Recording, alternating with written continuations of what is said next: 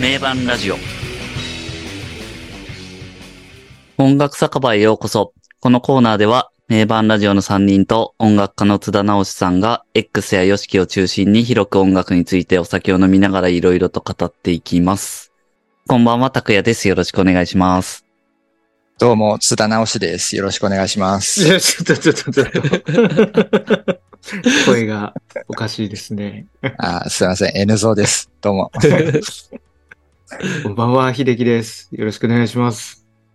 えっと、秀樹ちゃんと久しぶりの津田直しです。どうもよろしくお願いします。お久しぶりです。大津田ねさんも。久しぶりですよね。はーはい。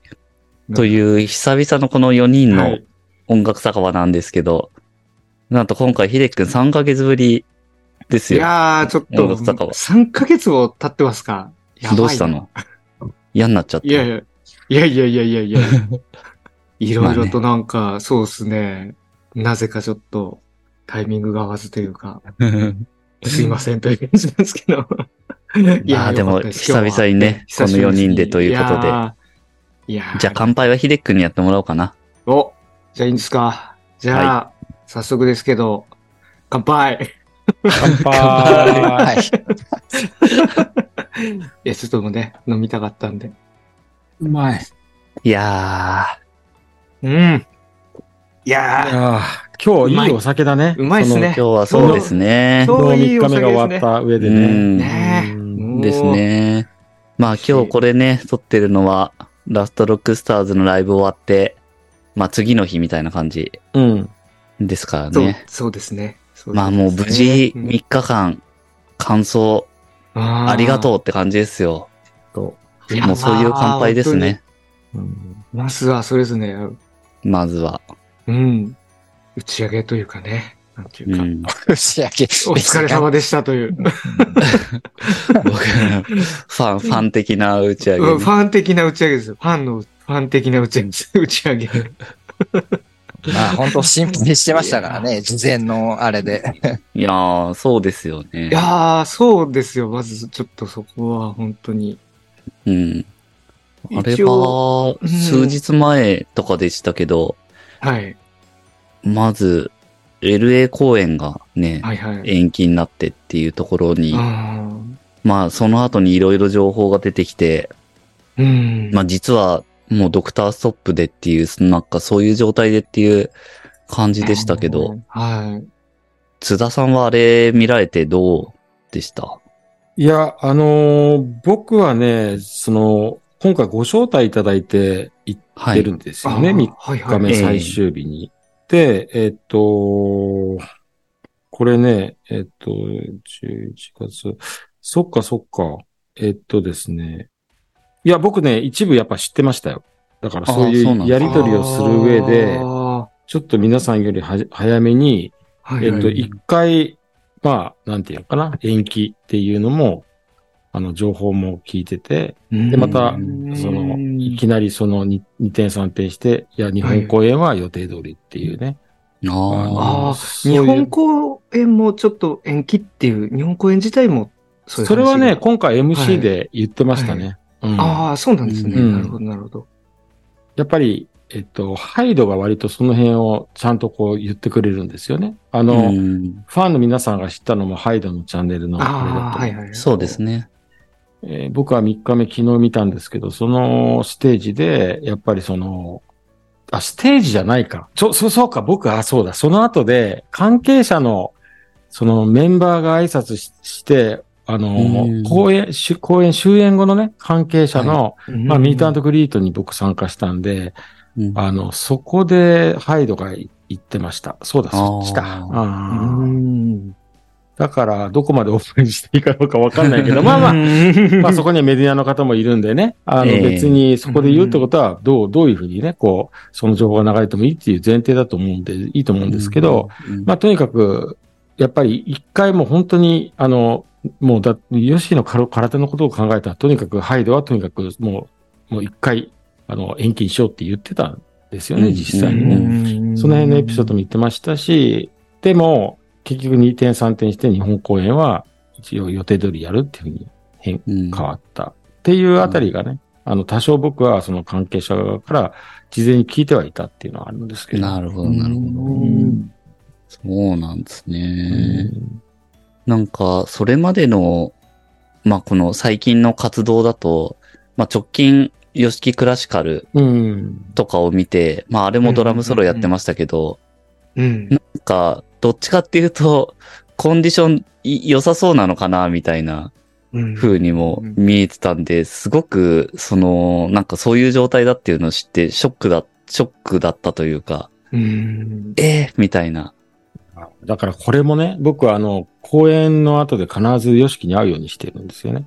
はい。だから、えっ、と、ディナーショーの時も、あの、終わった後でも話してますし、その次のクラシカルでもやっぱり話してるんですけど、まあ、今だから言いますけど、クラシカルの時に、あの、こう終演後、ヨシキと会話した時、僕はとても大切なあること、あるものをヨシキに渡すためにね、ちゃんと時間をすごく大切に、あの、待ってたんで、で、それを渡す以外にいろいろ話をしたかったんですけど、うん。ものすごくヨシが、もうなんかこう、体がつら、なんかものすごく憔悴ししてたんですよ。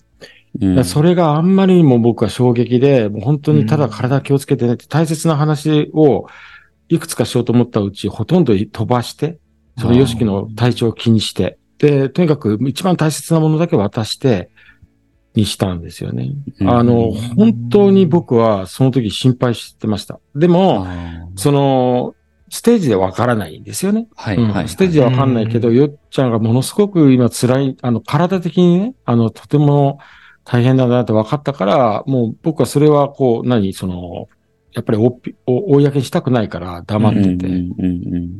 で、まあ、公演が全部終わって、あのーからは、まあそういう話も、あの、しましたけど。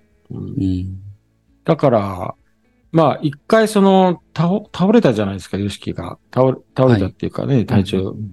あれを聞いたとき、やっぱりそうだなって、あの、うん思いましたよ。うん本当に。はいはいうんなるほど。うんまあ、だから、今回はまた逆でね。で、僕が、ヨシキが、あの、終演後に会って、すごく元気だ、元気そうだったので安心したって書いてるのに、一部のファンの人たちが、あの、僕と、あの、うんヨシキのツーショットを見て、あまり元気そうに見えないっていう、あの、メッセージを書いてくる方もいましたけど、本当に元気でしたよ。本当に元気だった。うんなるほど、なるほど。すごく元気だった。明るくてすごく元気だったです。エネルギーは、あれだけのステージ3日間やったのに、もうエネルギーがものすごかったですから。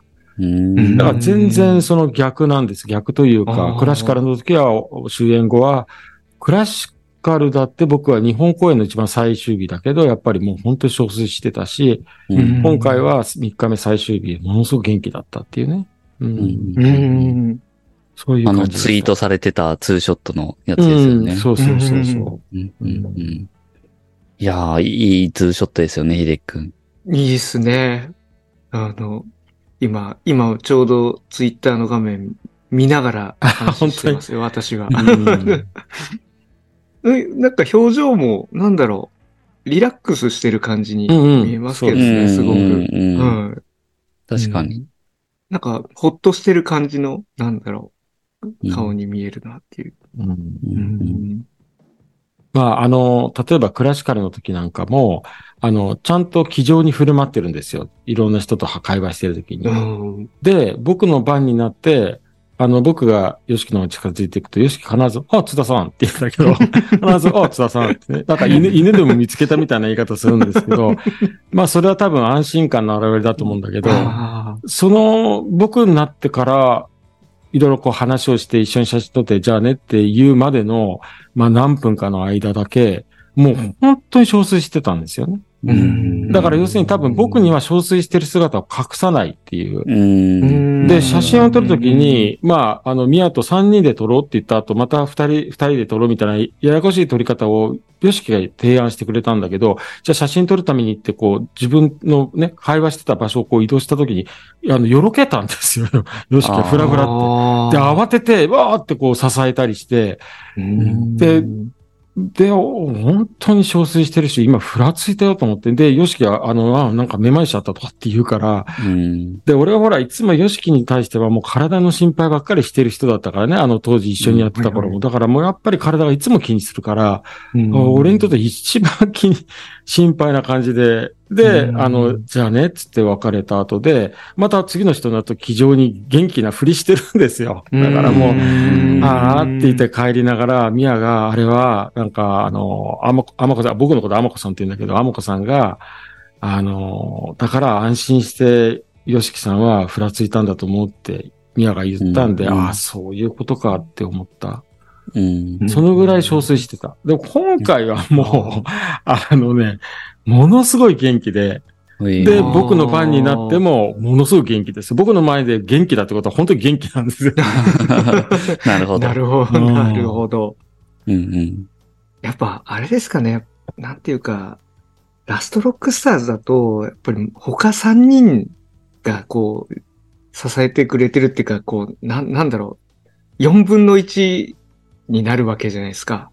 絶対それはあると思うし。ありますよね。で、吉木クラシックだともうんう、クラシックだともう、全部、要はじ自分ありきっていうかな、うんなんですかね。うんそこの、やっぱその、疲れ具合というか、プレッシャーというか。うん。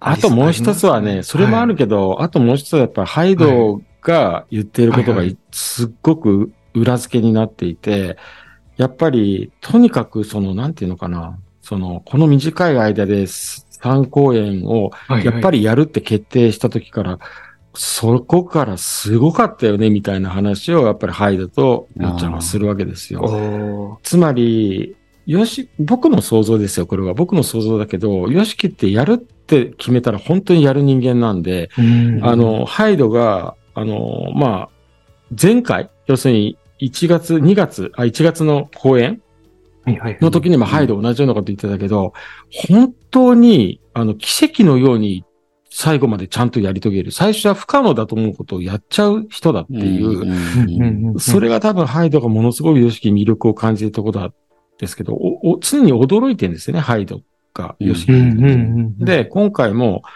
いや、本当に無理だと思う。要するに、ヨシキの体も、それから、あの、痛ましいことも起きてるし、もう無理なはずなのに、あ、の、やり遂げたっていうことに対して、すごくハイドはね、リスペクトと、あの、驚きを隠さないんですよ。それはステージ上の MC でもそうだし、その関係者の前での、あの、挨拶の時もそうなんですよね。うんで、僕はそれを見ていて、あ、またヨシキはやったんだなと思うのは、あの、要するに、なんて言うんだろう、その、あの人はほら、本当に人一倍心でね、いろんなことを受け止める人なんで、もう悲しみなんてとてつもないですよ。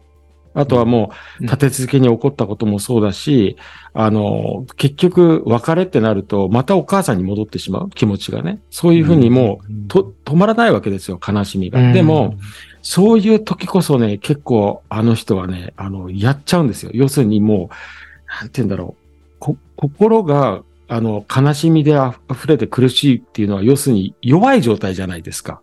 はい、はい。で、弱ってるわけだし、ましてやひーちゃんとの別れなんてとてつもないんですよ。彼にとっては、その悲しみと辛さが。で、そういう時に人間って悲しいってなって、僕なんかもう典型的に普通の人間だから、かわいそうかわいそうってツイートしたでしょ？俺はあれあれ思った通りそのまま書くのが俺にとって大事だから書いた。まさにああなんです。あれ、ああいう風になっちゃうじゃないですか、みんな。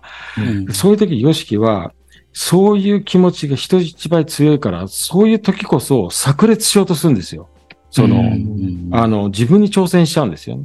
うんで、いや、もうもう絶対に無理なことをやることで、なんか乗り越えることで、その、なんていうかな、その悲しみとか、あの、辛いものを一回乗り越えようとするんですよ。うんそれやったんだと思うんですよ。うんでうんそれ無謀なのに、やったら、結果、4人が、またパタも含めて5人が最高のステージをできたじゃないですか。だから、ものすごく、こう、なんていうかな、達成感と、ああ、ちゃんとできたとうんいうことで、うんとても、あの、明るかったし、元気だったんですよね。うんで、僕の知ってるヨシキは、ここすごい大事なんです。だ、だけど、そのひーちゃんとかのそういう悲しみに関しては、この後で来ます。ひ一人で。絶対誰も知らないところで。ううんんもう絶対そうなんですよ。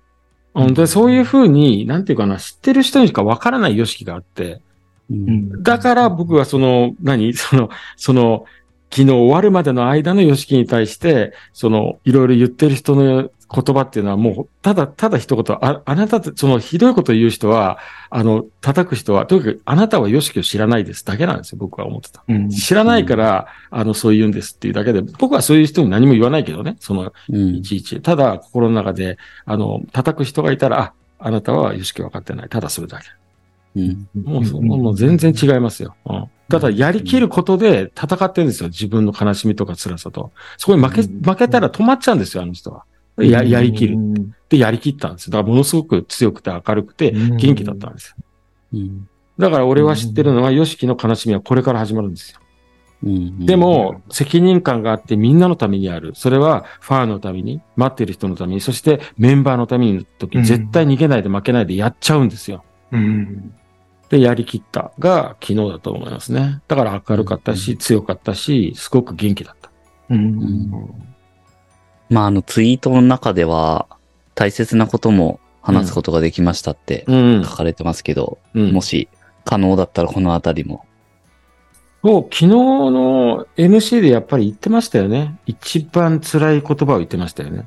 あの、要するに自分を責めていた、責めた時の自分の、はい。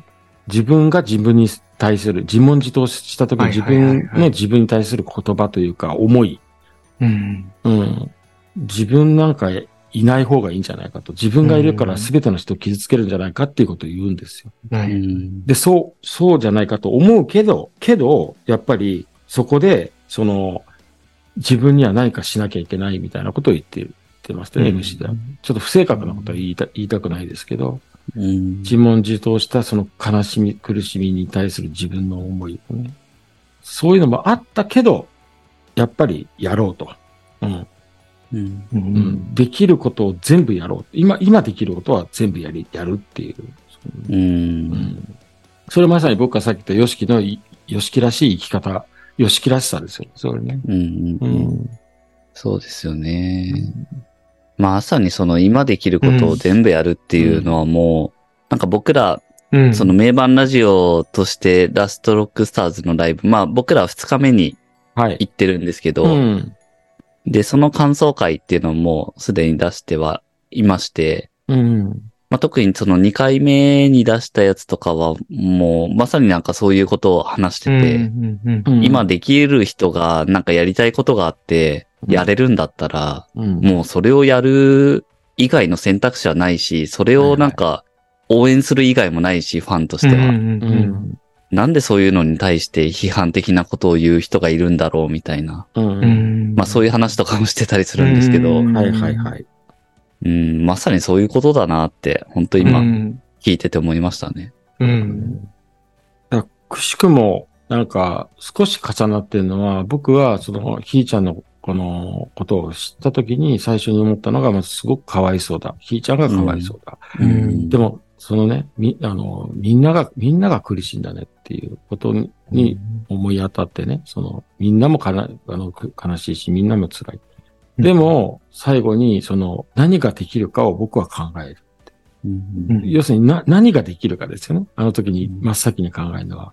もう旅立ってしまった。じゃあ、な、何ができるんだろうっていうのを僕は僕なりにニコ生で、あの、ファンにも、あの、問いかけたし、あ、と、ツイッターでも問いかけたんですけど、うんうん。だから何ができるかって考えてできることを全部やるって繋がっていくんですよね、やっぱりうん。ね。うん。なるほど。肩が来てくれるっていうことになったのは、なんかど、どの段階でなんですかね。この、多分、ライブもできるできないっていう話も多分あっただろうし、やっぱパター来てもらおうよっていう話も、うん。ど、どれぐらい前からそういう話になってたのかなっていうか。うん。どうなんだろうね。なんかあの、俺はパタの登場はね、はい。はい。すごく良かったと思うのは、はいはい。やっぱり、なんていうのかな。x ジャパンっていうバンドが何なのかっていうのが、もうパタうんの登場と、そのパタとメンバーの会話してる雰囲気で、全部、もう答えが出てるんですよね。うん。うん、なんかその、僕はその、なんていうかな、誹謗中傷的なことについては、あんまりこう、シャットアウトっていうか、あまりこう、はいはい感知しないにはしてるんだけど、それを目の当たりにして、もう怒る N 像の感じとかっていうのを見てると、その N 像の、いや、すっごく俺はもう正ファックだからね。いや、それが、N 像はすごい正しいと思うのね。うんで、その、うん。そういう N 像に対して、の N 像のような気持ちの人に対して、もうパタの登場とその雰囲気を見ればもう答えが出てる。だから、まあ大丈夫っていうか、その、うんうんそんな、なんていうかな、ネガティブん発言とかネガティブなメッセージなんかに振り回されなくていいんだよっていうのがもう一瞬にしてわかるんですよね。パタが登場したことで。ううんですね。うんはい。だから、最高だったと思いますね。パタが登場することで。うん。で、今度はパタの登場があって、パタの何も変わらないの状態うん。で、何も変わらないあの、いつものパタとヨシキの会話とか。うん。で、そういうのを受けて、結局、またパタが、あの、ステージからにいなくなった後でずいろいろ曲やってて、割と本当に最後の方に、今度は別のメンバーがね、ハイドとかが、なんかそういう、なんて言うんだろう。いろんなことが、何が起きてもおかしくないけれど、うん。あの、今できることを本当に、あの、先延ばしにしないで全力でやるみたいなことをハイドが MC で言う。ちゃんとバトンタッチになってるんですよね。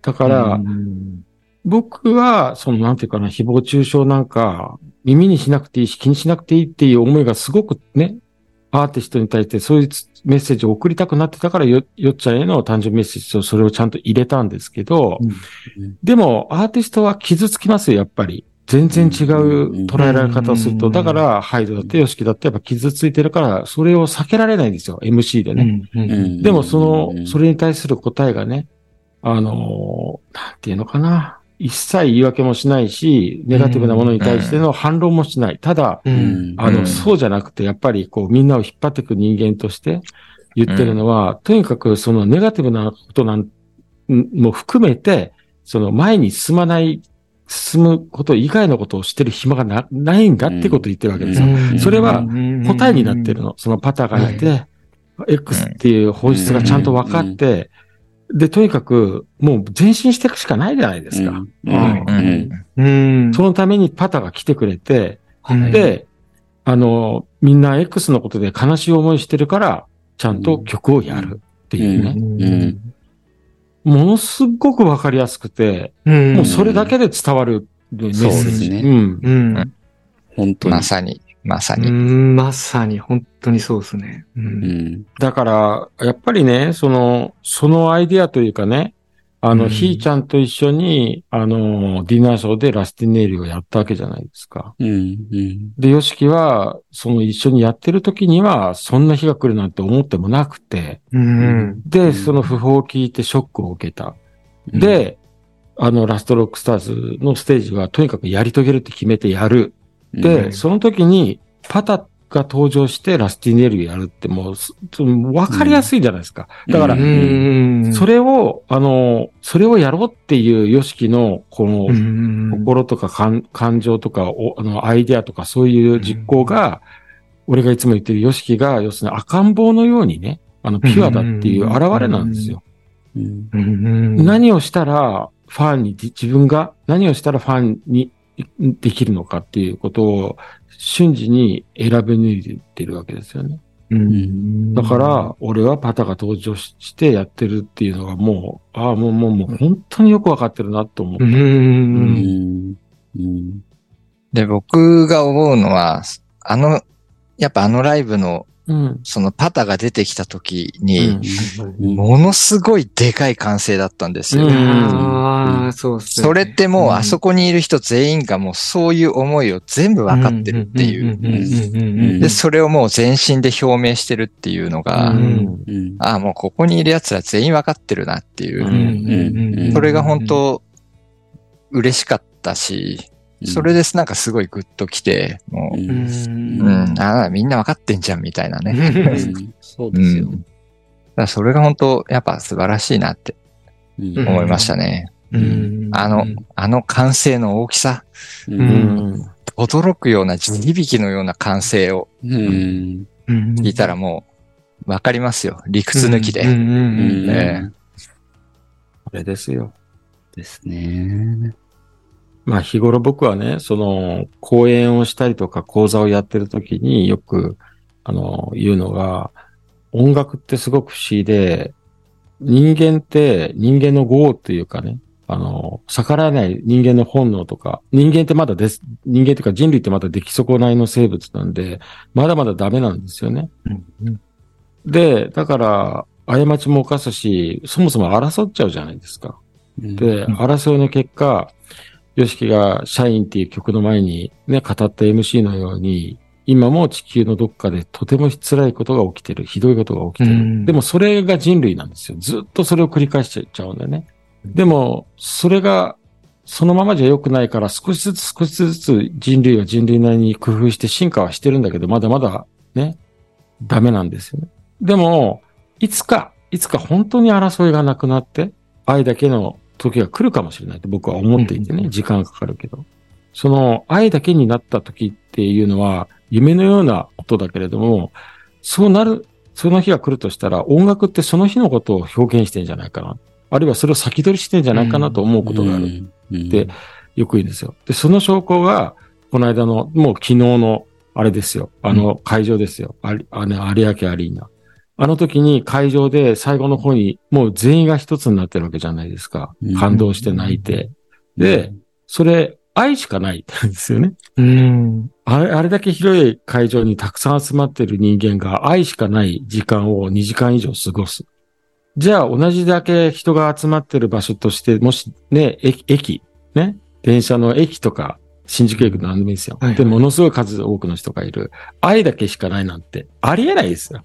うん。そこには、ね、うんあの、こう、な、いざこざもあるし、憎しみもあったり、悪意もある、平気で。うん。でも、あの会場には愛しかない。それが2時間以上続くんですよ。だから、これが、これは奇跡だし、これが音楽の力ですよね。うんうん。だ結局、3days をもうやり尽くし、ちゃんとやり通したっていう、あの、ヨシキの、や、やろうって決めたヨシキの判断と、それからそれを見事に成し遂げた4人、プラスうんパパタのやったことっていうのは、結局全ての答えになってて、愛だけの時間をちゃんとやったってことなんですよ。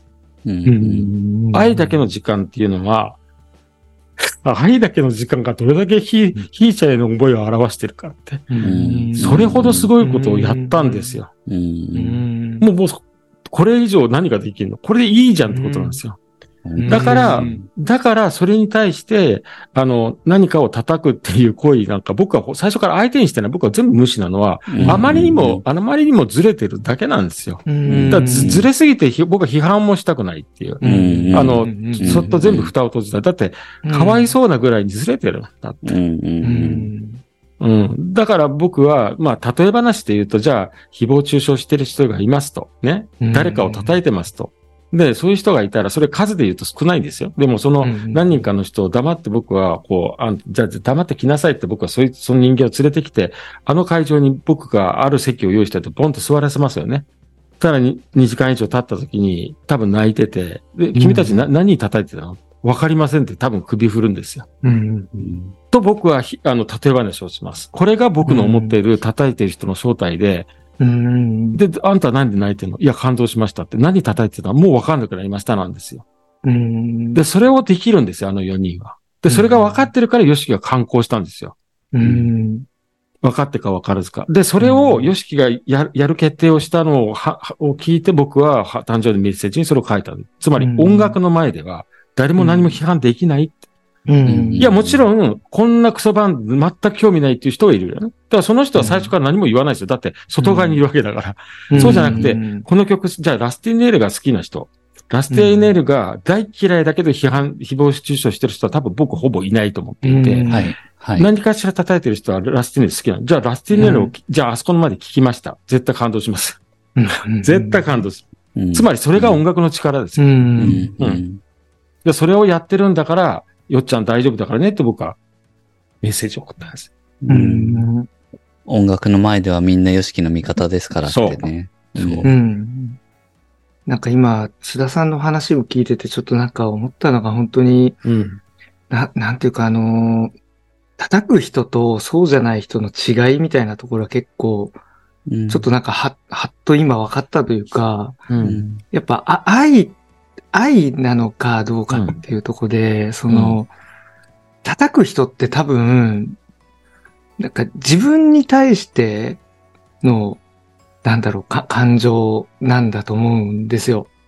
ね。で、あ、愛ってやっぱ他の人、他人、他の人に対しての感感情、うん。なんかそこの違いでそれを持ってるか持ってないか、うん。愛を持ってる人って、やっぱ他の人に対してうんっていうのがまず前提にあって、うん。そそれを多分みんな持ってるからそうなんだけど、叩いてる人って多分そうじゃなくてなんか自分に対してのうん。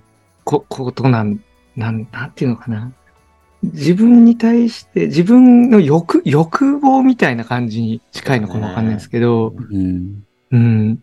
なんかそ、そこの違いなのかなって、それを持ってるか持ってないかっていう、なんかそんな感じのことをちょっと思思いましたね。なんか今聞いてて。やっぱ愛、だからやっぱ愛、愛の連鎖っていうかね、愛、愛なんですよね。愛ってだから、他の人のためのものっていうか、うん。うん矢印がね。そうそうそうそう。だから、なんか自分の、自分を満たすためのものじゃなくうて、ん。みたいな、そうことなんうん、だろうなっていう。それをすごい、うん。うん、体現してくれてんのかなっていうか、だから愛しかないっていう、あの場所には愛しかないっていうのがなんか、すごい、うん。すごいなと思いましたね。そのライブは、うんあの、会場には愛が、愛しかないっていうのは、本当でも本当にその通りなんだろうなって。思ったっていう。そうだね。まあだから、駅はね、駅に、新宿駅とか、渋谷駅とかね、うん。そこはもう、そんなことないんだろうけど、うんまあいろんな、人のいろんな人生が入り乱れてる場所なんだと思うんですけど、そうそうそう。んうん。だから最近の SNS はそういう新宿駅みたいなことになっちゃってるから、いろんなね、人の日常から生まれる。で、僕は、あの、叩くような人とか、誹謗中傷する人っていうのは、なんかあの、僕にはね、嘆きに聞こえるんですよ。すごい嘆いてる。それは対象がアーティストだとしても、うんアーティストに向けてじゃなくて、嘆いてるように僕は聞こえて、うんはいはいはいはい、で、はい。それ、は、あのーまあ、ひでちゃんの言う通り、その、はいはい。愛に裏切られた。嘆きなんだけど、うんう。ん。その人たち、ちが愛に裏切られたっつって嘆いてんだけど、愛は裏切ってないんですよ。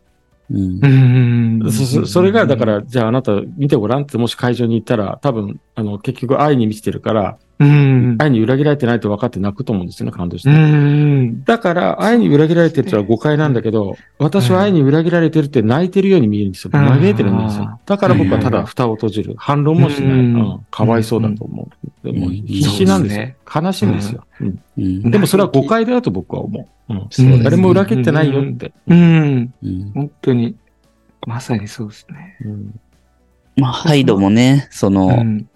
MC で、俺が歌うことで賛否両論あるのは分かってるっていう、そそういう発。言ですよね。ううんん。うん。だから、ハイドの最後の方の MC の、いろいろな考え方があるけど、やっぱり今、ね、明日があるかどうかわかんないわけだから、今やろうやろうと思ったことはやるっていうのも、うんその賛否両論ある前提で、彼がなんでそれをやるのかっていう答えになってるんだと思うんですよね。だからそのぐらいやっぱり最前線でみんな戦ってるってなると、俺にできるのは YOSHIKI のメッセージそのもので、うん、YOSHIKI に送ったメッセージそのもので、大丈夫だからと。音楽の前ではみんな味方なんだよって、それだけ YOSHIKI 届けたかったんです。よ。まあ本当はハイドにも伝えるべきだったんだけど、うん。んだから俺はあのメッセージは珍しく本当に読んでほしいと思って、うん。必死で気持ちを込めて、はい。で、一応僕もね、その作曲して作品を生むっていう音楽を人生歩んでんだけど、最近は文字で書くこともすごく大事になってきちゃってるんで、作曲と同じように。だから、はいはい。どの場所のどの言葉も絶対に自分の思いとずれてないようにすっごく考えてちゃんと文章にしてうん仕上げたんですよ。うんどこにも自分に疑問がないように。うんでそれを気持ちを込めて投げて、うんで、あとはもうとにかく届いてくれと。で、うんヨシキ本人にね、忙しいから届かなくても、あの、これを見たファンの人たちに届いたらそれはそれでいいなと思って送ったら、もう今50何万回見られてるっていうね、その、単なるビューだけど、でもすごく嬉しいなと思って。で、昨日さ、あの、公演し、終わった後でよっちゃんと話すときに、まあ、いくつか大切な話があったの、今後のことで僕はよしきにできることがあって、そういう話を、前の時もその前に、だから、もうディネーションの頃からちょっと話してて、うんうんで、今回その話もあったから、すごく大事な話もしたんだけど、そういえばよっちゃん、あの、僕の単純メッセージ見てくれた？って言ったのよ、俺。うん。気になったから。そしたらよっちゃんが、え、見たよ、見見たよって言ってさ、うんあ、見てくれたんだって言ったら、だってリツイートしたじゃん、ツタさん。あ、そうなの？って俺知らなかった。そこをリツイートしてたの、見逃して気づいてましたよ。そっか、俺それ気づいてたらよかったんだよな。えー教えてあげればよかった。知らな、知らなかった。でもなんかリツイー、トされてますよって。もそうそうそうだから、ちゃん、ちゃんと見てくれてて、じゃ、じゃあいいや。もうそれ届いてたらよかったって、あの、思って笑い話なんだけど。うんもう見た上でね、みんなにこう、広めなきゃって。いやーだから、本当に今回は届けたかった。大変だろうからね。う。うんうんんうんそれはほら、僕にできることじゃない。そういう本質で、うん音楽は、ね、の前では誰も、あの、味方、全員が味方なんだっていうのは絶対届けたかったし、うんあ、本当にそれをハイドにも本当は伝えたかった。でもね、俺はハイドとはね、面識がなかったっていうか、で、ああ、の、す杉蔵とは、ちゃんと僕は、うんルナシーのライブの後で、一人でちゃんと、あの、杉蔵に会いに行って、うん。で、自己紹介して、片役所してるのね。あの、ひあでちゃん、うんひでちゃんそうですねのね、はい。せ世界をちゃんと、あの、杉蔵が言ってくれるから、x ジャパンが存続してると、本当に感謝してますってちゃんと言ったら、めっちゃ握手されて手がちぎれるかと思ったんだけど、ああ、それは熱いですね。そうしたのよ、うん。杉蔵と。ね。で、あと、えっとね、みやびはみやびで、ひでちゃんの、あのーイベントの時に、あのー、みやびが、あの、ば NHK の番組出た時だ、だったと思うんだけど、うんその時にも、あの、終わった後で、あの、みやび紹介してもらって、僕ちゃんと挨拶したの。稲ちゃんが紹介してくれたんでね。あその時もちゃんとみやびに自己紹介してやったら、はいみやびもまた同じで、あの、握手をしながら、目がすごかった。その、あい命かけてるような目でみ、僕のことを見つめて握手してくれてて、ちゃんと挨拶してたのね。だからもう認識があっていいなって。はい。で、俺はハイドだけ全然なかったんだけど、俺は去年の11月からもうハイドのその、ヨシキのことを思う気持ちと、本当にやっぱりその同じように素晴らしい圧倒圧倒的なアーティストだから、だからこそわかるヨシキの理解うんにものすごく感動していて、しかもパフォーマンスにも本当に感動してるんで、うん。本当にちゃんと本当挨拶したいし、あね、ちゃんとこう、僕の認識をちゃんと、あの、伝えたいなと思ったんだけど、うん。はい昨日は、こう厳密に言うと、ミートグリッドで実際にこう本人と会話するのは YOSHIKI だけのしかチャンスがなくて、あの、メンバーは挨拶をして皆さんにこう伝えてそれで帰っちゃうっていう、そういう感じの流れだったんで、あ、そうなんです。ね。ああ、なんか、会えないんだと思ったの。でそして、一応挨拶が終わって、メンバーが帰りかけた時、俺はブワーって行って、で、あの、はい初めてハイドに自分で挨拶したの、勝手に。勝手に呼び止めて。おー で、僕は僕なりに、はい。ハイドへのその感謝をね、まあ感謝ってはいはい、俺が感謝するのもおかしなもんだけど、一応僕はヨシキのために、ね、できることやってる人間として、そういう身として嬉しいと思って、はい。それを伝えようと思ったら、面白いのは、はい。黙って僕の顔を見て、不審そうな顔してるから、あ、僕が誰だかわかんないからと思って、一生懸命自分自己紹介をうん。ししたら、それでも不審な顔をしてるから、どういうことかなと思ったら、あはい、だって、僕だって、ツイ、あの、ツイート見てますよって言われて。おー。いや、もう、もう、すごい。要は、その不審な顔っていうのは、えっと、はいそ、そんな紹介されなくても知ってるよっていう。はいはいはいはいはいはい。俺びっくりして、へあの、ーそれもハイドの人間らしさ、人間性が出てて、あの、無駄なことあの人一切喋んなくて、全部本質だ、じゃない？はいはいはいで。しかもものすごい人間見抜いてるんで、うんあの、もういらんことは全部いらないから、ちゃんと私知ってますよってことバンと返してきたから、うん あ、そうなんだと思って、あ、とにかく感謝してますって言ったら、あの、あ、はいっつって、それで終わったんだけど、へえ。すごい感謝を。伝えられたのと、あとは、あ、そっか、見てんだなと思って。だから、まあ、たまたまちょっと僕もその、なんで、フォロワーが1万人を超えたんだけど、このタイミングで俺本当になんか責任あるあの、責任あるっていうかなんていうのかな。あの、あ、じゃあちゃんと本人たちが見ててくれるっていうのを前提にしてね、もっと、なんていうかな、僕のツツイートに気持ちを込めれば伝わるんだなとうん。いうふうに、より一層これからツイートでね、ツイートじゃない、もはや X なんだけど、X で、うん。まあ、あの、メンバーに対してね、あのうん、気持ちを送ることができるんだなと思ったから、うん、うん。心してメッセージを送っていこうかなと思いましたね。ああ、うん。なるほど。N ゾウさんはいかがですか？いろいろね、やっぱ、最近いろいろあったから、ちょっと、ああ。なるほど。ね。いや、俺だから N ゾーンのね、ツイートを見たときにものすごい心配だったんだけど、今日話しているようなことを本当は直接伝えたかったから、今これでこうやって N ゾーに伝えてよかったの。要するに、あの、実際に、例えばよっちゃんへのメッセージとか、実際に昨日見てね、その、メンバーがやってくれたことって分かりやすく N ゾーに伝えられたからよかった。あの、その、もう一週間以上前のあの時に N 像がものすごくショックを受けている桜さんの子が。あの時にどう声かけたらいいのかわかんなくて、うん。あの、なんか理屈でもないしと思って、だからうん。今日今話してることはそのまま N 像に伝えたかったっていうか大丈夫だよって N 像大丈夫だからっていう言いたかったことと完全にあの、す重なってるんですよね。うんうんございます。N 像のなんか気持ちになったらもう本当に張り裂けそうで、だから、うんいやー、今演奏になんかしなきゃと思ったけど、でもまあ考えたらそんなおこがましい。まずだって、拓也さんもいるし、ね、ひでちゃんもいるから、そうんのそれはもうだ。ただ、俺には俺に、俺が言えることが、演奏に伝えることがあるなと思ったけど、今日、今言えた。これが一番演奏に言いたかったことなんで。うんううんんありがとうございます。なんか、ずっとミュートになっててね。いいない人みたいになってましたけど。まあね、いろいろ、いろいろあるけどね。でも、楽しんでいこうよって感じですけど。うん。だから、あの、ライブでの、ね。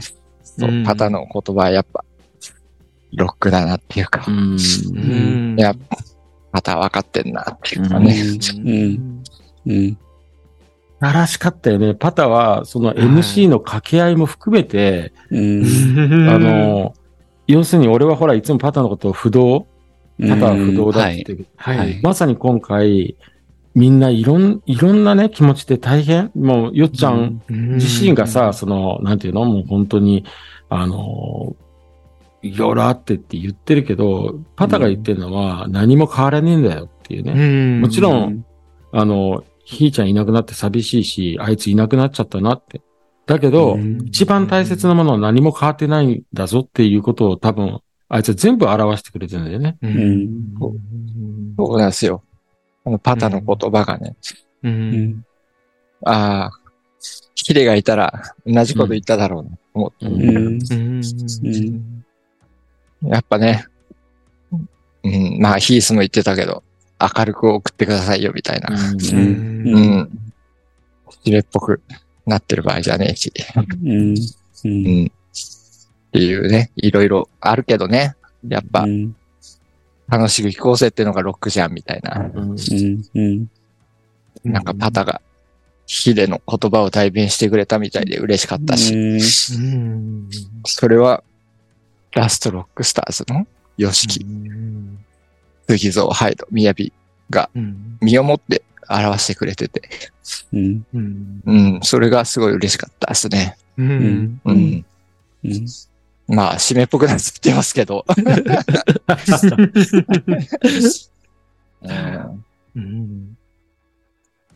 松本ちゃんがいいよね。俺、松本ちゃんのメッセージが最初にない弟、さん。うん、最初に、ひーちゃんの関係で、こういろんなメッセージの中で、あれ見たときに、本当に泣いちゃったんだけど、やっぱりなんていうのかな、そういう苦しみを実際にね、経て、で、いろんなこと言われたりしながら、最近のあの、スプレッドビーバーのね、あんなステージまでずっとやってきた彼だからうん。言えること。で、うん松本ちゃんが、よしっていう、対処って言ってるのがもう全てだなと思ってね。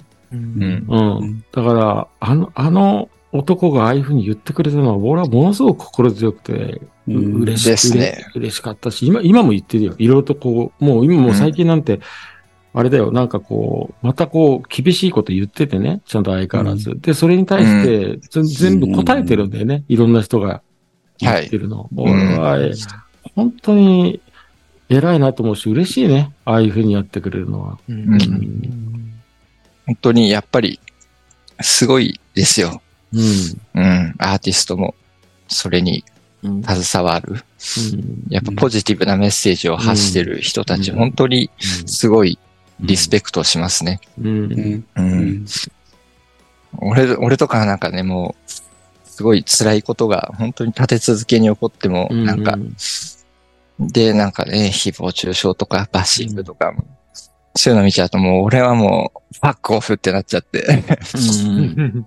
喧嘩売っちゃうんですけど、うんでも、それ、そういうのも全部背負って、やっぱポジティブなメッセージを発してるアーティストって本当にすごいなっていう、ううん。ん、本当リスペクトしかないですね。ううん。ん。俺にはできないことをやってて、素晴らしいなって思って、うん。と、なんかね、本当うん、爆竹もそうだし、ラストロックスターズもそうだし、本当うん、リスペクトですよ、本当に。はいとにかく最終的には、とにかく夢を与えること、夢を見せてあげることがうんアーティストなんだってみんな分かってるんだよね。うん本当になんかありがとうっていうか、う、うんん本当すごい悲しいことが立て続けに起こるん、起こってるんだけど、うん。やっぱりアーティストはすごく、なんていうかな、ポジティブな、うん。うん、メッセージを発信し続けてくれてて、うん。すごく、この、なんていうかな、ぶち上げてくれるんですよね、こっちの気持ちを。うんラス、ラストロックスターズのライブもそうだし、あと爆竹が、爆竹現象つって、ライブやって、ライブやってやるよっていうのもそうだし、うん、そういうのに対して本当にね、うん、嬉しいですね。うん嬉しい。うん。ありがとうって思います。みんなそうやって夢を見せている偉大なね、アーティスト。あの、爆竹にしても、ザ・ラストロックサーズにしても、エクスジャパンにしても、偉大なアーティスト。彼らみんな、10代の頃に、めっちゃかっこいいロックスターに出会って、その音楽を聴いたり、ライブ見たりしながら、めっちゃ救われてるんですよ。みんなキッズの頃に、あるいはそのね、ギター少年だったりした頃に、心なんてもうぐちゃぐちゃなんですよ。ガラスが割れるみたいに。出なかったらアーティストにならねえんで。だからものすごい繊細で、ものすごい、あの、うん世の中に対して疑問があって、で、壊れて、壊れてしまってる心を、めっちゃ救われてるんですよ。その、ロックスターにね。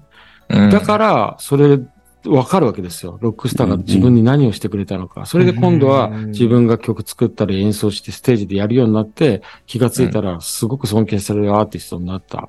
そしたらやることは同じですよ。自分たちが助けられたように、俺は絶対救うって言ってやるしかないんです。うんそれをやってんだと思いますよ、彼らは。うんうん。本当、ありがたいですよね。うんイエローモンキーの吉井さんも、ね、癌を克服して、うん。これから復活しようとしてたり、うん。うん、すごくなんか、ポジティブなエネルギーをなんかね、もらえるっていうのはなんか、うん、ありがとうだなって思いますね。うん。うん。すっごい自然だなと、ナチュラルだと思うのは、あの、3日間を振り返って的に始まろうとしてたはずなんだけど、やっぱこの話になるけど、結局、この数週間の間に起きたことと、今回の 3D つったら結局この話になるよね。だから、めっちゃ正しいと思う。うん、そうなんですよね。まあどうしてもなるし。うん。うんだって、本当に張り裂けそうなことが続いちゃうわけでしょ？で、その時に、ね。はい、みんなどうしてるかわかんないって時に、この 3days が答えを出してくれてる。うん、だから、うん。だから、だから俺はやっぱりちょっと、なんていうかな、あ、これがヨシキだなと思った。要要するに、それは、うん、多分ヨシキ以外は全員反対したんだと思う。俺の予想では。単なる、はい、僕の勝手な予想なんだけど、うん、それ普通正常に考えたら、10月の20日とかに倒れてて、うん、でもやばいってなって、で、そしたらその後で、ね、ヒースのこともあって、あ、その前桜井さんのことがある。うん、もうそんな状態でさ、もう、ちょっと、絶対やめようと。それはもう絶対来年以降に延期だって絶対思うじゃん。す、べ、ての人が思うよね。その時にヨシキが多分、何の多分、なんていうか、論理的なあれもなく、動物的な感と自分の人生の今までの生き方から、結局やるって決めるわけじゃん。うん、蓋を開けたら、やったことでどれだけ、その、多くの人に一番何が大切かを伝えられているか。しかもそれを他の3人も多分やってるうちに気づくはずなんですよ。まあ、バトム含めてね。まあ、そしてさ、それやって、やり終えて、で、成功してるんですよ。その、ライブ自体が素晴らしいコンサートになって、で、無事成功して、で、やったって終わった瞬間さ、あ、みやびが泣いてるんだよね。うん、あれがね、もう答えですよ。やっぱり、やっぱり、あれがね、本当に 4, 4人は4人らしくていいなと思ったのは、え、今回みやび泣くんだって。もうね、全部見えちゃう。何が起きてたのか、この1ヶ月。うん。すげえと思うよ。本当に。うん。だからみんな大将って呼ぶんだよね、よっちゃんのことね。大将なの。はい。うん。幸せしかないのに、見た人のさ、その、ツイッター、俺ツイッターって今でも言っちゃうの X か、の、もうメッセージとか感想がみんな似てて、うん、夢のようなんか幸せしかないとかもなんか、そうですね。あ、すごかったよね。うん。意味がわかんない。本当に。やっぱ、コンサート終わって、ライブ終わって、その、なんていうんですかね、メンバーがやっぱりみんな涙するって。うん。うん。俺、なんか、すごい。うん。みやびが、なんか泣いてる、はい、もう、もうバレバレで泣いちゃって、途中からも泣くの隠しこともなく泣いてて、で、そのステージじゃなくて、あ、そっか、それも関係者の挨拶の時か。その、一人でやってて、で、うん、まあもともとはバンドやってて、で、一人になってと、渡米して一人でやって。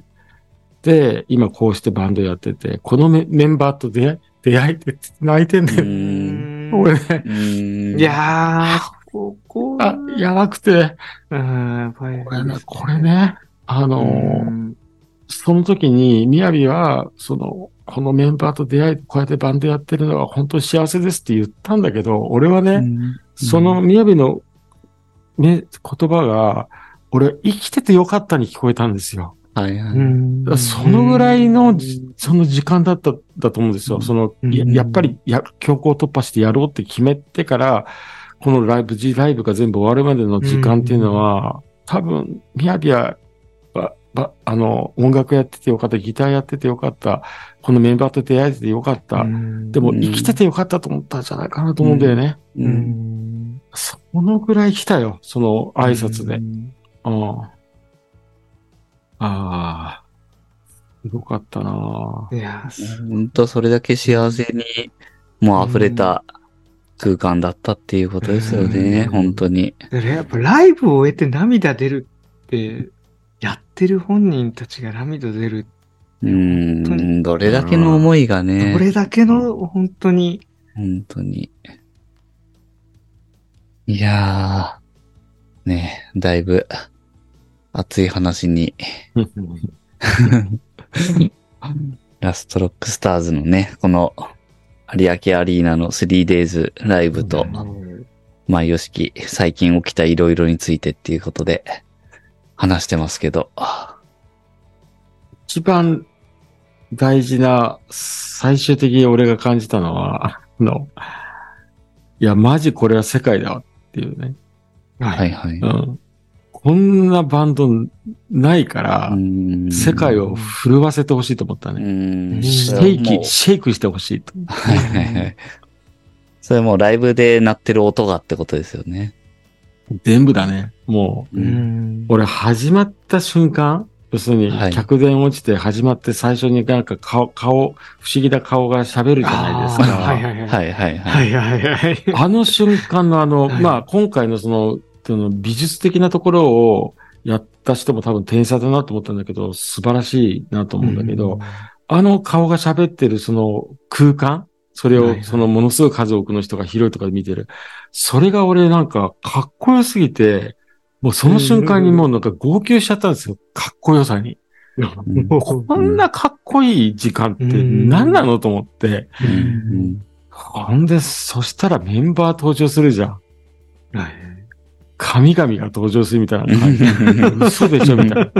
で、みんなキャーってそれぞれの歓声上げて、最後にヨシキ出てきてギャーってなって、そしてサイコ、サイコラブが始まった瞬間のかっこよさ。かあっこよかったですね。あ。良すぎでしょ。これ、この瞬間に、え、今世界で一番かっこいいバンドの、うんあの、オープニング見てると思って、はいはいはい。早く世界をシェイク、シェイクしてくれよって、んなんかう、ん。確かに。あと完全に、あの、いつも俺の言い方で言うと、The Last Rock Stars も、あの、エンターテインメントじゃなくて、あの、ドキュメンタリーだと思ったのは、あの、始まった瞬間の、はい。あハイドの声に俺鳥肌立って、はいはい。今回ハイド最後までものすっごいオス丸出しっていうか男っぽいし、めっちゃ迫力あるドスが効いてるんですよね。はいはい。あれがハイドの表現だと思った。うんううん。ん。今日、っていうか、その、俺は最終日だ、最終日だけど、多分3日間ともそうだと思うけど、今回のザ・ラストロックスターズをやるときに、あの、ザ・ラストロックスターズの存在を知ってる人間が、んどういう気持ちで俺たちを見てるのかっていうのを前提にして、それに対するアンサーだと思うのね。ハイドの。あの凄みのある声っていうのは。俺、そのかっこよさとそのドスの効いた感じにものすっごい感動したんですよ。うん。これがハイドの答えだと。めっちゃドキュメンタリーでしょ。だって、あの、うんきょんあの、1月にはなかったドスなんですよ。まあ、はい曲によってはあるんだけど、徹底してものすごいドスが効いてる。それは結う局、んハイドの覚悟だと思うわけ。うん。うんあの、うん。なんていうかな、いいろんなこと言われたり、いろんな目で見られるときに、俺はザ・ラストロックスターズのハイドだよっていうのを、うんうん。もういきなりこう何、こう殴りかけるように、ああ、それがものすごい感動して、あ。で MC ですらそうだし、最後マイク叩きつけてる、マイクスタンド叩きつけてるの見て、この人すっげえなと思ったんだよ。うんうん。何にも言葉で言わないけどうん、今のこの瞬間俺はザ・ラストロックスターズのハイドでは文句あんのかっつってる感じなの。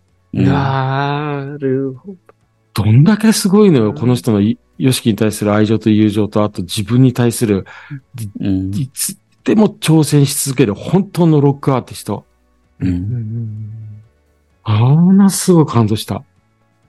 いやドキュメンタリーですよ、本当に。うんまさにそうですうね。ん。やっぱハイドの、まあ、声もそうだし、あとパフォーマンスでね、マイクスタンドめちゃくちゃ叩きつけてたっていう。うんうん。やっぱあれはやっぱすげえロックを感じたし、うん俺がラストロックスターズのハイドだ文句あんのかみたいな。うんでそ、それぐらいの教示があって叱るべきしだし、うんうん。だそこはなんかやっぱハイドの、やっぱこのバンドに対する覚悟と教示を感じて、めちゃくちゃかっけえなこいつみたいなうん思いましたね。うん。これぞバンドっていう、あの、そうですね。うん。これがロックバンドだよね、みたいな。ほんとほんとううん。それをやっぱハイドにも、ミヤビにも、めちゃくちゃ感じて、うん。うんうんまあ、杉蔵はまあね、もともとあれですし、っていう 感じなんですけど。僕ら的には。そう。俺がなんか、ビシビシ来て、やっぱ、うん。うんうん。かっこいいなってビシビシ思いました。感がほんとそうっすよね。バチバチやってる感じうんそうそうそうが。バチバチやってる感じが。やっぱ生優しいところではやってない。うんほんとそうっすよ。うん、バチバチなところで戦ってますよっていうのがなんかすごい、うん。特にやっぱハイドとミヤビのパフォーマンスにはものすごく感じて、うん。うん、そこはやっぱグッときたなーっていうのは、うん。うん。それ、いいっすよね。やっぱバンドだなって感じしうんますね。バンドだなって感じですね。うん、なんかその、なんつうのかな、作られたものを演じてるみたいな、そういうことじゃなくて、うん、なんかうんそうですね。なんかもう、やっぱバンドだなっていうか、こう4人でや、うん、なんだろう、やってんだぞっていう。うんうん。全然なんか予定調和なものは一つもないっていうか、うん、そううんそうそう。本当リアルなドキュメンタリーっていうのをなんかうん。み目の当たりにさせてもらったから、リアルなロックのライブとして、本当うんうん。いいもの見せてもらったなって思いますよね。ねうんそうですね。なんか、三人はほら、ロックバンドとかはいロック本当に分かってるし、はいロロックの人じゃない？だその三人自体がロックバンドやるぐらいだから。で、面白いのは、一緒に見てたミアも感受性豊かだし、あいつもすごいその圧倒的なアーティストだけをいつも見るし、見てね、味わう人だから、やっぱり一線超えてるアーティストの凄さを本当によく分かってるんだけど、今回、いろんな感想を言ったんだけど、その中の一つで面白かったのが、やっぱり、その、あれだけす圧倒的な場所にいる、あの、うん。人たちが、あの、一瞬もとど、あの、その、なんていうかな、その、とどまらない、常に挑戦をし続けるっていううん。のの姿に、もうすごい感動する、触れるっていう言い方をして、してて、うんで、。俺はそそうだよね。そう、やっぱり4人はロロックだし、ね、あの、転がり続けるだからローリングストーンズだもんねって言ったのね。うんだから要するに、ミヤがそこまでそこに激しく感動するのは、やっぱりミヤがロック畑じゃないからなの。だから、ポップスの世界の人だから、ポップスとかジャズとか、要するに何ていうかな、ロックじゃないから、うんそのロックの精神にすごい感動するんだよね。うんだからそれは、その、宮のは、その感想聞いてると、もう、取りも直さず、まさにその、ザ・ロックスターズっていうバンドが、ロックそのものだっていう、うんもう証明に他ならないなと思って、全然安住してないわけじゃん、4人って、常うに。ん。うんその結果が今回だよね。うんですね。うんうん安住してないですよね。安住してないまさに。うん。本当にそうですね。X も、ん X も、ラルクも、ルナシーも、爆縮もイエローモンキーも、うんうんヨシキも、杉蔵も今井さんも、なんか、もう全員全員が全員、うん本当安住、安住してないというか。転がり続ける、ロックし続けてる。う。うんん。やっぱそこに惹かれる、ですよね。うんうん常に次をね、もう見て。うん。すごいですね、確かに。転がり続けるってことですよね、本当うに。ん常に挑戦し続けてる。そう、常に、常うに、んそれの。やっぱものすごい象徴がヨシキなんだけど、うんいや、本当そうですよね。そこの挑、挑、挑戦、なんだろう、もう体現してるというか、挑戦と書いてよしきみたいな、本当に。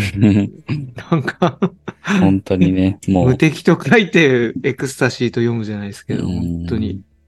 もう本当常人には分かんないレベルでね。いやー、挑戦のもうレベルがだからもう、な、なんていうんですかね。うん、一番本当世の中で挑戦してる人なんじゃないかなっていうか。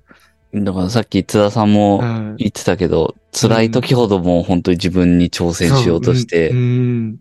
悲しい時ほど無謀なことにチャレンジするっていうのが、で、その挑戦にまあ、その挑戦が今回のね、3days だったわけで、もう本当にそれをやりきったっていうのが、そう。まさに挑戦し今だから。て、それをさ、なん、なんだろう、克服してる姿をは見せてもらってる我々は、どんだけ勇気をもらうかっていうかな、なん本当尊いよね。もう。それ、本当に。だってその状態だっていうのが全然ステージではわかんないんだもん。わかん、いや、自分もそのちょっと見ましたけど、本当動画で、あの、もうなんかいろいろ情報知ってるから心配になるぐらいの感じでやってるじゃないですか。ドラムソロとかも見ても、あんなに首とかもふめちゃくちゃ振っちゃってるし、大丈夫かって思うぐらいや、やってるっていう、ね。一番面白かったのは、はい無事終わりましたと。つまり本当に、ぜ全力出し切って無事終わりましたってなっちゃった瞬間に、またそれを壊すためにドラムを壊し始めるっていうさ。なんか3日目そうだったらしいですね。いやもうその壊したんねで、すね、3日前壊した。こ壊し始めた瞬間に、はいはい。これこそヨシキだと思った。だから全てがちゃんと、はいもう本当に、本当にギリギリだから、はいあの、全部やっただけで十分なのよ。要するに、はいはいはい挑戦し、ちゃんとしたのよ。でも、はいはい終わってみるとなんか物足りないんだよな、あの人の場合。だから壊壊すわけよ。もう それが。最後もうじゃあこもうね、そんなのはね、野生動物か赤ちゃんと同じ。もう全然頭で考えてない。多分、その話を、あの、あ本当に、あ、よしくだった時言えばよかったんだけど、多分本人に聞いたら、ねえ、なんで、なんで、なんで壊したんだろうねって絶対言うんですよ。うんうん。そういう人なんで。だから要するにもう頭で考えてないんで、その壊す自分がいて、なんで壊してんだろうっていう自分もいる人なんで、だから、それがね、それがもう挑戦、挑戦しすぎるローリングストーンズの YOSHIKI そのものなんですよね。うんものすごい面白かった。いやー、そっか、壊したんですね。でその瞬間多分、なんだか知んないけど、やった、無事終わった、やった、はい最高に終わったって言ったけど、なんか頭にきた、なんだろう、はいなんか、なんか、よし、壊そう。もう、むもうと、もう止まらもうこ壊すみたいな。多分そういうシーンで。俺もう目の前でいつもよしき見てたかわかんないけど、そういう感じになっちゃうのね。もう動物の野生動物が。で 一生懸命こう、だからさ、その、それがさ、もう本当パフォーマンスじゃないのは、こうやって、あるスタンドを取ろうと思って、なんか引っかかれ取れないで、もう子供のように一生懸命取ろうとして、なんかこうやって、やってやってやって、やっと取って、また叩きつけるとかさ、で、今度また、まあ、反対側に回り込んで、次はどれを取ろうかなと、もうさ、もう、この人は赤ん坊か、こう、幼児かよ、みたいになってるわけ。それで、で、もう、もう、もういいしようと思ったら、またもう一個取る、また、まだまだ、まだ壊すのみたいな感じでさ。いやー、それ、そこ、なんですよね。だからパフォーマンスじゃなくてなんだろうな、もう、な、なんていうか、本当に、壊したくなったから壊したっていう、そうその、そこなんですよね。うん。3days それぞれに多分ね、3days それぞれのなんか、いろいろあったと思うの。でも、その壊す瞬間だけは3人に見せたかったの、俺は。いやー、それ本当に、映像も見てないんですよね。それなんかテいや全然だからそれでちょっとツイートで見たんですけど。だから全然壊したの知知らなかった。今、津田さんがあ教えてくださったんですけどえー、そうだったんだと思って。う いや、もう、すごい最高だなっていうう。ん とにかく。一番、もう終わって最後の最後に最後の最後壊した。最後最後。ああ、もういい。ああ、もう本当いいですね。うんあ N ゾさん見てます？壊したの。そうですね。あの動画で壊したところ、ツイッターのね、はい、うん見ました。ーええじゃあちょっと探してみてみよう。どうですか？ドラム、こ破壊。え？うんドラム破壊。ねまあ、いいんじゃないですか。いいんじゃないですか。あまあ、これがヨシキだなって感じで。うん面白いですよね。なんかすべてこう無事に終わったな、つってなって、最後壊そうっていうところに。まあ、無事、無事に終わったらはいもうぶち壊そうというところ無ですよ。事に終わったら壊すしかないですよね。まるであのアートオブライフのレコーディングのような。そうそうそう。スタジオ破壊するみたいな。そうね破壊、最後そうですよね。スタジオ破壊。うんうん結構なんかね、ラスロックのその動画とか見てて面白いのが、杉蔵が一番平和な人に見える。ああ、もうそうですよね。今、こう話してきてて。常識人っていうか。いや、もうなんかまさにそう、そういう感じになりますよ。様式がドラム壊してるし、ハイドとミヤビはなんか畑耕してるし、杉蔵が一番なんか平和なやつだな、みたいな。あでもそうですね。どうします全全体見渡して。ね突然最後に杉蔵が思いっきり叩きつけ始めて、これろみたいな。ルルナシーだとね、一番スリリングな人なんだけど、うん。うん。このラスロックバンドだとなんかすごい、なんかね、職人、の職人気質のそう、賢者みたいな感じで、そうですね。それが面白い。うん。俺でもなんかそれぐらいそのいきなりやること、ね、やっぱりやるってなってからの日々、もうまたこれも勝手に想像して思うのは、はいはい。あの、それを成功させるまでの杉蔵の役割がものすごく大きかったと思うね。うん。おそらく杉蔵、はこういう本当に修羅場状態の時にやるしかないってなった時の様式を一番知ってるんですよね。他の、うんはい。他の二人と比べると。だから多分、相当杉蔵がやっぱりちそういうそのせ成功するまでのよよしきに対してどうしていくかっていうのを、うん、杉蔵が相当やったんじゃないかなっていうふうに僕は思いましたね。ううん。んうん、そうですね。うん見えないところで相当水蔵の力で成功になってて、で、水蔵がうん今回みたいな時にすごく穏やかに、そつなくやってるように見えるのは、もうそれまでに杉蔵相当役目を果たしてるんじゃないかなっていうね。う んそうですよね。そうそうですね。思うんですよ。うん。だからとてつもないことが始まった時に目を丸くして、本当に対処つ、本当にこの人す何なのって言って、ある意味それリスペクトしながら、でもそこに自分がやってることの何、なんて素晴らしさを感じてるハイドがいて、うんそういう無茶苦茶をやってるヨシキが、本当になんていうかな、やっぱり、兄貴のように、やっぱこ、これだから俺はこの人好きなんだって思ってるみやびがいて、うんうんで、それをちゃんと巧みにハンドリングする方法分かってて、ちゃんとバランスよくやってる、まあ、あの、水蔵がいてっていう、なんか勝手に浮かんじゃうんですよね、その日々、日々についてね。うんうんで、しかも俺はすやっぱりロックバンドでいいなと思ったのは、これも関係者へのメッセージの時に、まあ本当にそうやってこう始まってから、それ誰が言ってたか覚えてたけど大変だったですよとかって言って言ってる時に、うんやっぱりこうやってね、こういうメンツだから当然ちゃんと4人でぶつかり合ってきましたしっていう、ぶつかり合ってきましたっていう言葉がね、当たり前に出たんだよね。なんかなるほど、なるほどやっ。ぱちゃんとこう、うん、ちゃんと4人があんだけのね、メンバーだからちゃんと、いろいろちゃんとぶつかり合ってね、要するにもう絶対引くことなく、予定調和じゃなく出し合って作り上げたんだなと思って、うん、まあ、なるほど杉蔵、杉蔵はルナシーで一番、ルナシーでは一番台風の目になってるから、結構わかるんじゃないですか、ヨシキの。あれが。うん。確かに、確かに、確かに。あ確かに。その立場の、あ。ね。うん。なるほど。うん本当いい、いい関係性ですよね。いい関係性ですね。めちゃくちゃいい関係性めちゃくちゃいい、いいっすうね。ん。本当に。なんか、単にドリームチームというか、その、野球でよくあるようなね、あの、うんうんなんて言うんだろう、あの、WBC みたいに、すごい、あスーパーバンドとか、そういうのと違って、うん。うんその、こここまで本物の、その、うんギター少年とかロック少年が集まって新しいバンドを作るような、そういうことを、これだけ、なんていうかな、経験を積んで、大ベテランで、大成功しているメンバーが新たに集ってこんなことができるっていうのが、うんなんていうかな、ロックだけじゃなくて、その、経験を積んで、ものすごいところに来ているアーティストに、うん。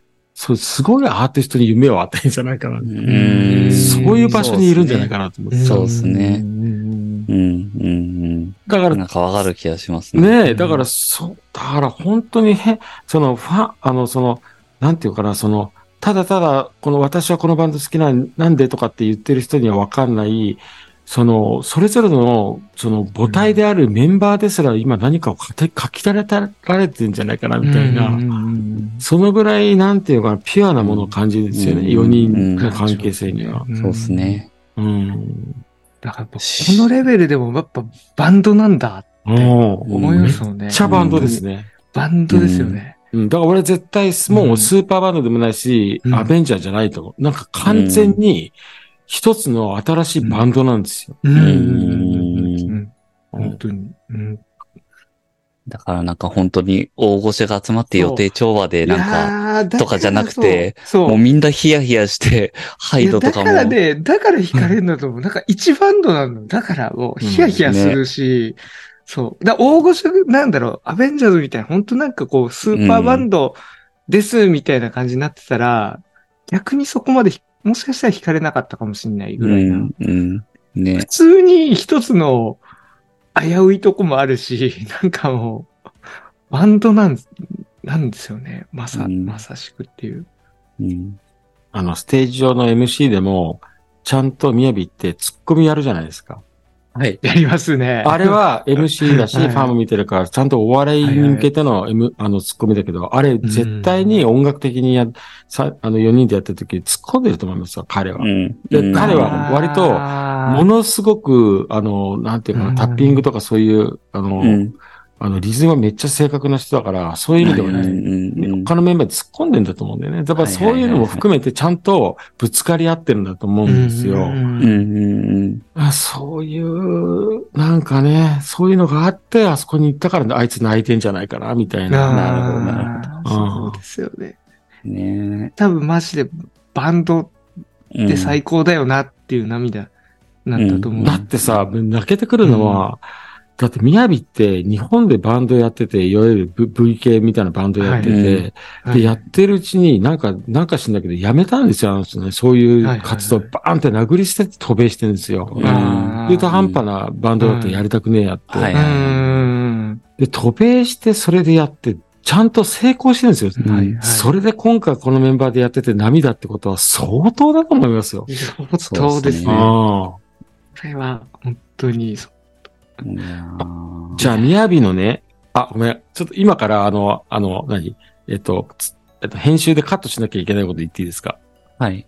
必ず、必ずカットしてください。でも、はい3人には伝えたいから。はい。みやびがさ、そのぐらいの気持ちでさ、はい。あの、バンドに、バンドに対して一切期待してなかったみやびが、それね、よっちゃんからの誘いで望んでやってて、うんで絶対にちゃんと突っ込んで、いろいろかき回しながらやってて、はいで、最後に涙じゃないですか。はいはい。うん。これがすでに、この、ザ・ラストロックスターズを表してる。あでハイドは、本当に、その、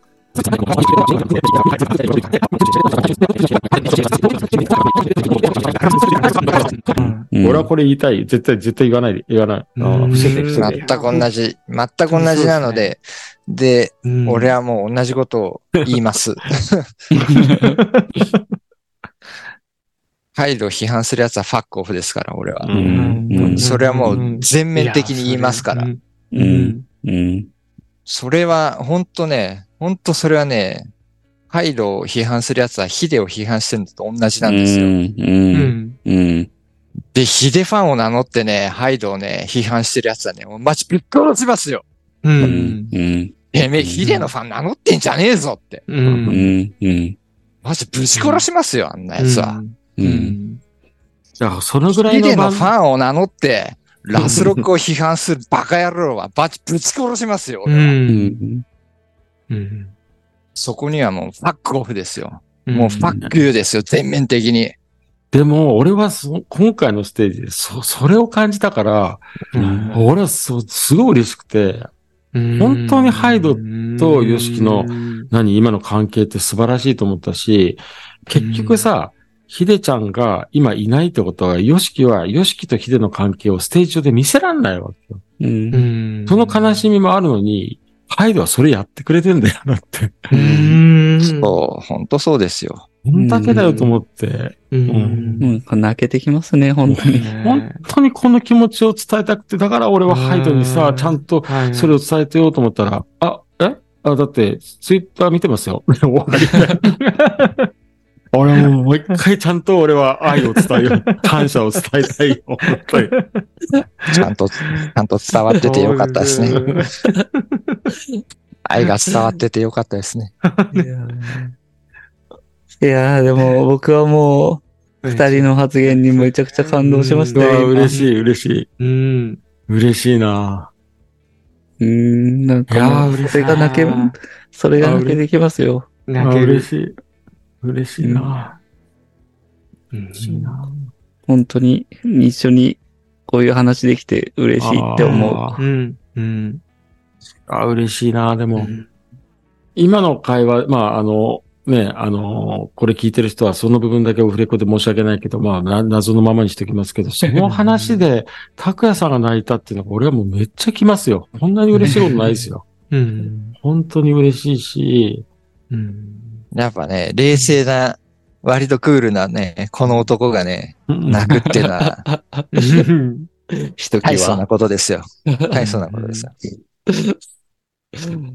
だから、これ一つとっても今回のステージはすごいのに、もういくつもいくつもあるじゃん、そのすごすごいことがね。だから、いや、こんなステージを見れて本当に幸せだし、よくあの4人はこんなステージを軽々とやる、やったな。まあ、軽々じゃないんだろうけど、うんでも、その、その、かか、かけた時間を考えたら、ちょっととてつもないなっていうね。うんそうですね。うん本当、う。うんんうん。本当大変なことはあると思うけど、見せてる部分はね、平然とやってる感じしますから。ん。そうなんですよね。やっぱそれが、やっぱなんか、すごい、軽やかにやってる感じがなんか、本当素晴らしくて。うん。う。うんん。まあそろそろ締めていきましょうかね。いろいろ、この、The Last Rock Stars 3days のライブを中心に、ここ1ヶ月の、まあいろいろありましたよ。話含めて、津田さんと話してきましたけど、はい。どうでしたか、秀樹くん。そうですね。ラストロックスターズってやっぱなんだろう、もうバンドなんだなっていうのをめちゃくちゃ感じたし、これまだまだ続いていくんですよね。これからもうんどんどん、なんだろう。バンドとして絶対、ラストロックスターズはラストロックスターズとして続いていく未来が、なんか楽しみだなっていうことだし、めちゃくちゃ楽しみにしてますっていうところですね。で、ちょっと私は今回見れなかったから、生でうん音をまた聞かせてもらう機会が絶対あると信じて待ってるというところですね。楽しみにしてますっていう。うんはい。じゃあ、N ゾーさん。えー、まあ、この辛い状況というか大変な状況において、やっぱりポジティブなものを見せてくれるアーティスト、皆さんにありがとうございますと、心からの感謝と愛を伝えたいと思います。ありがとうございます。うんそうですね。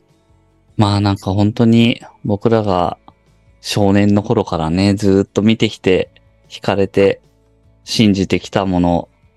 で、その中で、この1ヶ月に起きた本当に悲しいいろんなことっていう中で見せてくれたこの3日間のパフォーマンス。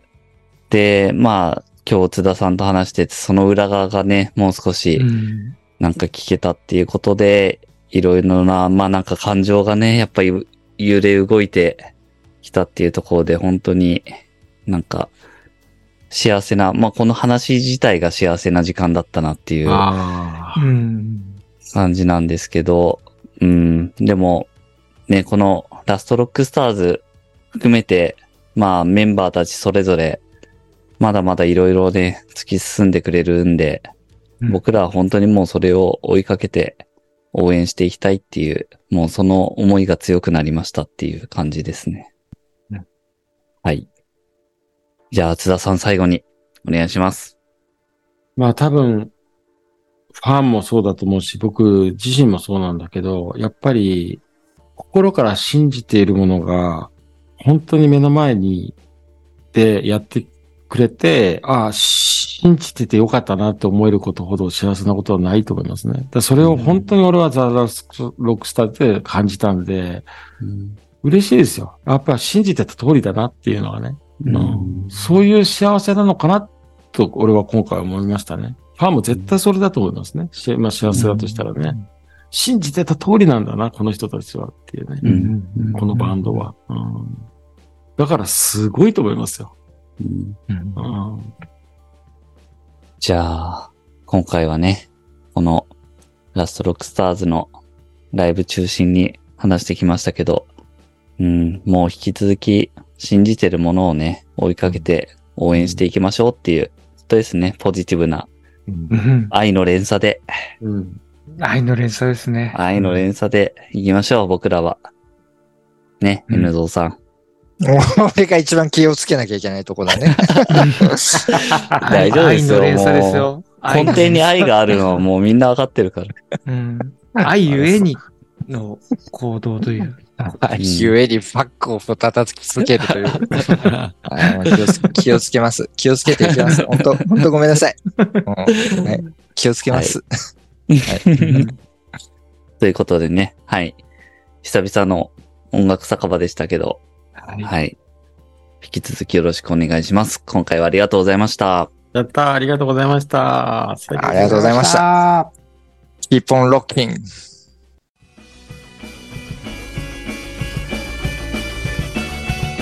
名盤ラジオ。